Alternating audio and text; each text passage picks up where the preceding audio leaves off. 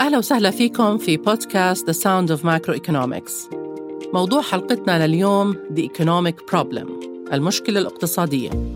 الهدف من هذه الحلقة نتعرف على المشكلة الاقتصادية ونتعرف على قراراتنا التي يتم اتخاذها ضمن المشكلة الاقتصادية ونقدم الأسئلة المهمة في علم الاقتصاد اللي بيحاول علم الاقتصاد يجاوب عليها. بعد ما تعرفنا على علم الاقتصاد وأهميته في حياتنا اليومية في أبيسود 1 رح نتعرف اليوم على السبب الذي من أجله وجد علم الاقتصاد. لماذا نشأ علم الاقتصاد؟ وعلى أي الأسس يعتمد هذا العلم؟ علم الاقتصاد نشأ بسبب موضوع مهم هو المشكلة الاقتصادية the economic problem. المشكلة الاقتصادية هي محور علم الاقتصاد في كل المجتمعات وكل الدول. إذا ما هو مفهوم المشكلة الاقتصادية وعلى ماذا يعتمد هذا المفهوم؟ المشكلة الاقتصادية the economic problem تعتمد على حقيقتين أساسيتين. الحقيقة الأولى scarcity of resources الندرة النسبية للموارد الحقيقة الثانية The Unlimited Needs and Wants الاحتياجات الإنسانية اللامحدودة إيش المقصود بالحقيقة الأولى والحقيقة الثانية؟ خلينا نبدأ بالحقيقة الأولى وهي الندرة النسبية للموارد إيش المقصود بالندرة النسبية للموارد؟ طبعا مواردنا الموجودة على الكرة الأرضية هي ذات كميات محدودة ومعروفة. على سبيل المثال آه الأرض موجودة على الكرة الأرضية وبكميات معروفة في حد معين للأرض كمية المياه أيضا معروفة. الموارد الطبيعية الموجودة في باطن الأرض برضو إلها ليمت معين. الكادر البشري في عدد معين لسكان الكرة الأرضية. إذا بشكل عام مواردنا الاقتصادية تتميز بأنها نادرة نسبياً يعني لها كمية محددة. الحقيقة الثانية واللي هي ال unlimited needs and wants حاجاتنا الإنسانية اللامحدودة. بطبيعتنا كبشر دائما نرغب في المزيد. The more is better. فأنا كشخص بهمني يكون عندي آه، أو بهمني أمتلك عدد آه، لا نهائي من الأراضي بهمني يكون عندي كمية ذهب آه، لا محدودة. طبعا هذه الحاجات اللامحدودة يتم تلبيتها من خلال الموارد الموجودة. إذا المشكلة الاقتصادية الفكرة الأساسية فيها إنه بما أنه مواردي محدودة وحاجاتي الإنسانية غير محدودة إذا أنا عم بواجه مشكلة في المواءمة ما بين هذه الموارد وهذه الحاجات اللامحدودة. إذا كيف سنقوم بحل المشكلة؟ وعلى فكرة المشكلة هي ليس فقط مشكلة آنية. لما أنا بحكي على موارد موجودة على الكرة الأرضية لابد إني أفكر في الأشخاص اللي عايشين الآن وفي الأجيال القادمة. يعني هذه الموارد يفترض إنها تكفينا وتكفي الأجيال القادمة. اذا أنا بدي أفكر في الكون باستمراريته. ولابد إنه هذه الموارد تكون كافية إلنا وللأجيال القادمة. وبما إنه عدد السكان متزايد وبما إنه حاجاتنا متزايدة اذا فعلا إحنا أمام مشكلة مشكلة كبيرة وهذه مشكلة اقتصادية لابد إنه نلاقي لها حل. طبعا الحل لهذه المشكلة هو السبب الأساسي الذي من أجله وجد علم الاقتصاد أو نشأ علم الاقتصاد. إذا علم الاقتصاد بمجمله بيحاول يلاقي حلول مناسبة للمشكلة الاقتصادية وهذه الحلول بغض النظر عن مصدرها سواء كانت هذه الحلول آه، تابعة للاقتصاد الجزئي أو تابعة للاقتصاد الكلي جميع هذه الحلول تركز على نقطة جوهرية هذه النقطة هي الاستخدام الأمثل للموارد بما يتناسب مع حاجاتنا. إذا حل المشكلة الاقتصادية يتمثل في عملية المواءمة. لما أنا بحكي عملية مواءمة آه هذه العملية بتتطلب استخدام أمثل للموارد optimal use of resources. طبعا الهدف من ال optimal use of resources إنه أنا ألبي حاجاتي الأساسية وحاجاتي الثانوية. طبعا هذه الحاجات لا محدودة. خلينا نرجع بذاكرتنا ل episode 1 لما حكينا عن الكلمات المفتاحية التي وردت في تعريف علم الاقتصاد. آه، ذكرنا أنه كلمة choose كانت إحدى الكلمات المفتاحية في تعريف علم الاقتصاد. خلينا نسأل حالنا هذا السؤال. لماذا يجب علينا أن نختار في آه، كثير من الأحيان وفي أغلب الأحيان. لي أنا كشخص لازم أقرر أختار بين option 1 وبين option 2 أعطيكم مثال بسيط نوضح المقصود بهذا السؤال. لنفترض أنه أنا إجاني دعوة على عشاء من صديقتي آه، الدعوة هذه اليوم الساعة سبعة المساء. وبنفس الوقت تلقيت دعوة من صديق إلي برضو على العشاء وموعد العشاء هو اليوم وبرضو الساعة سبعة. يعني دعوتين من شخصين لنفس اليوم ونفس الساعة. هل بإمكاني ألبي الدعوتين بنفس الوقت؟ طبعا أحضرهم آه، أحضر دعوة العشاء كاملة. طبعا آه، من الصعب أني ألبي الدعوتين في نفس الوقت. وبالتالي أنا أمام مشكلة أنه لابد أني أختار هل ألبي دعوة صديقتي ولا دعوة زميلي. إذا لازم أتخذ قرار. إيش السبب اللي أجبرني على اتخاذ مثل هذا القرار؟ إني أختار ما بين الدعوتين. إذا بنطلع وبنركز في السبب الأساسي اللي أجبرني على عملية الاختيار هو ندرة الموارد. Scarcity of resources. أنا عندي وقت محدد. في اليوم عندي 24 ساعة وحتى أكون من الساعة 7 على سبيل المثال للساعة 10 في دعوة العشاء آه، من صديقتي صعب أكون بنفس الوقت في دعوة العشاء من صديقي. إذا بما أنه مواردي محدودة وبما أنه صعب أكون في وقت في مكانين مختلفين بنفس الوقت إذا لابد من اتخاذ القرار. بالرغم بالرغم من أنه أنا آه، بداخلي أرغب بحضور الدعوتين. إذا أنا عندي حاجات لا محدودة. رغبتي أني أحضر الدعوتين. ولكن بسبب الموارد المحدودة لابد من أن أقوم بالمواءمة ما بين حاجاتي وما بين الموارد وبالتالي لابد من اتخاذ القرار ولازم أختار بين الدعوتين. الآن أنا إذا قررت ألبي دعوة صديقتي رح أضطر أعتذر من زميلي. إيش اللي بيخليني أختار الدعوة الأولى مقابل الدعوة الثانية؟ هذا بذكرنا بالمفاهيم الأساسية اللي إحنا ناقشناها في episode 1 واللي هي بيعتمد عليها علم الاقتصاد وخلينا نستذكرها مع بعض.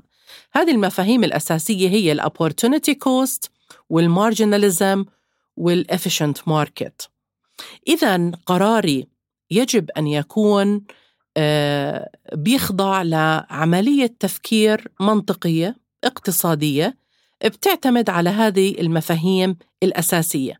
على سبيل المثال إذا أنا بدي أطبق مفهوم الأوبورتونيتي كوست معناه أنا بدي أقيم الفائدة من اختياري للبديل الأول والفائدة اللي أنا رح أضيعها من عدم اختياري للبديل الثاني. إذا أنا بقرر بناء على أقل تكلفة للفرصة البديلة، أقل تضحية من اختياري لبديل معين. لاحظوا كيف المفاهيم الأساسية في علم الاقتصاد ساعدتنا إنه نقوم بعملية الاختيار حتى لو إحنا ما بنستخدم هذا المفهوم بصفته وباسمه الأوبورتونيتي كوست ولكن بطريقة غير مباشرة إحنا بنطبقه كأشخاص في حياتنا العملية إذا بنلاحظ إنه آه، التفكير بطريقة اقتصادية بيلعب دور كبير في عملية اتخاذ القرار. لكن أنا حابة هون أنوه لنقطة أساسية ولابد إنه ناخدها بعين الاعتبار. بالرغم من إنه التفكير بطريقة اقتصادية مهم جدا في عملية اتخاذ القرار إلا إنه هنالك عوامل أخرى عوامل اجتماعية عوامل نفسية عوامل حتى سياسية ممكن تلعب دور كبير في عملية اتخاذ القرار. لذلك إحنا أحيانا آه، بنستغرب من بعض الأشخاص بنحكي إنه غريب كيف هذا الشخص اتخذ هذا القرار. رغم إنه المنطق الاقتصادي بيحكي إنه اتخاذه للقرار قد يكون خاطئ. لكن إحنا في واقع الحال ما بنعرف إنه في عوامل أخرى اجتماعية ونفسية بتأثر على قراراتنا ومش بالضرورة يكون قراري دائما عقلاني وبيتبع نهج علمي ونهج اقتصادي. أحيانا كثيرة بنتخذ قرارات لا تخضع لأي منطق لأي منطق اقتصادي لأي منطق علمي لأي منطق اجتماعي. السبب إنه أحيانا إحنا في عشوائيتنا ممكن نتخذ قرارات قد لا تكون عقلانية لأنه إحنا بالنهاية بشر. وعلم الاقتصاد بما أنه بيتعامل مع الإنسان هو يعتبر من علوم الاجتماع اذا إحنا بدنا نتوقع إنه مش بس الأمور الاقتصادية بتتحكم في قراراتنا بل أيضا الأمور الاجتماعية، الأمور النفسية، أحيانا عواطفنا هي اللي بتتحكم في قراراتنا وليس عقلنا هو من يتخذ القرار.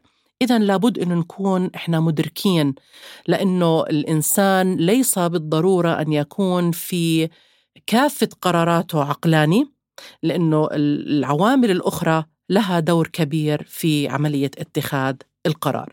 وطبعا هذا بيساعدنا نفسر ليه شخص إكس ممكن يتخذ قرار معين وهذا القرار قد لا يكون منطقي أبدا وممكن شخص ثاني بنفس السيتويشن ياخذ قرار مختلف لأنه المعطيات مختلفة والعوامل اللي بتحدد القرار بتكون مختلفة لكن إحنا بشكل عام في علم الاقتصاد حتى نسهل عملية التحليل وحتى نوضح المفاهيم بطريقة أفضل بنفترض إنه الإنسان عقلاني بتصرفاته. طبعا هذا بيسهل علينا إنه يكون في نوعا ما قواعد عامة ممكن نطبقها في بعض الحالات ولكن بشكل عام لابد إن ما نهمل دور العوامل الأخرى.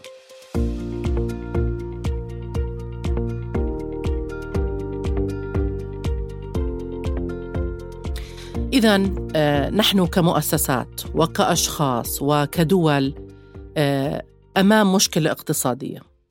آه، رضينا أو ما رضينا. المشكلة هي واقع مواردنا محدودة بشكل عام حاجاتنا غير محدودة ولا بد من وجود حل لهذه المشكلة. مرة ثانية الحل بيعتمد على ال optimal use of resources الاستخدام الأمثل للموارد والمواءمه ما بينها وما بين احتياجاتنا المتعددة.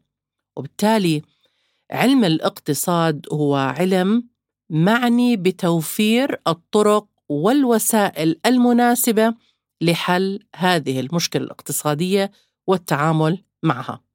ولهذا نشأ علم الاقتصاد بفرعيه الجزئي والكلي كمحاولة لإيجاد الحل المناسب لهذه المشكلة الاقتصادية ومساعدتنا في المواءمه ما بين الموارد المحدودة والحاجات اللامحدودة.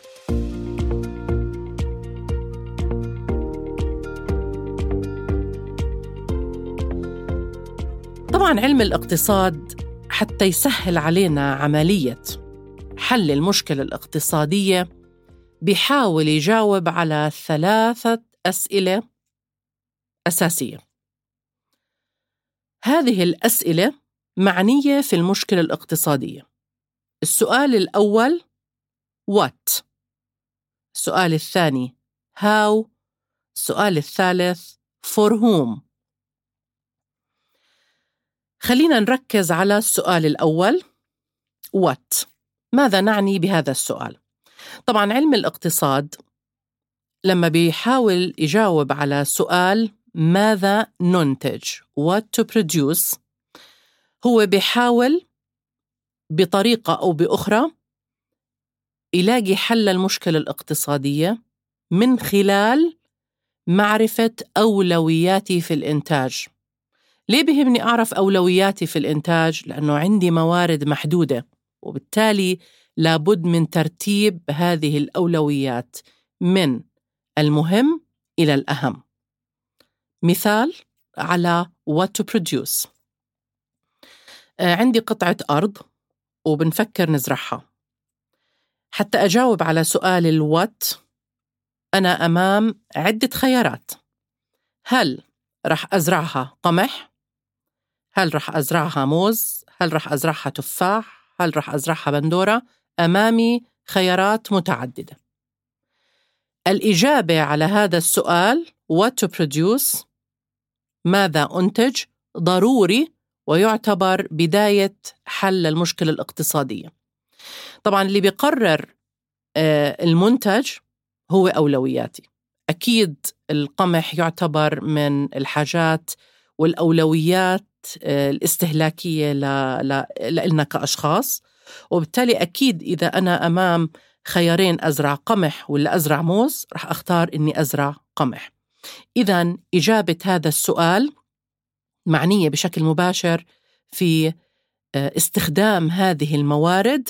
طبعا استخدامها حتى ألبي الألتيميت جول إلي اللي هو حاجاتي اللامتناهية. غطينا السؤال الأول اللي هو وات الآن خلينا ننتقل للسؤال الثاني هاو لما بدي أجاوب سؤال how to produce كيف ستتم عملية الإنتاج؟ ما هي الطريقة التي سأقوم فيها بزراعة القمح على سبيل المثال إذا اخترنا القمح هل رح أستخدم الآلات في الزراعة؟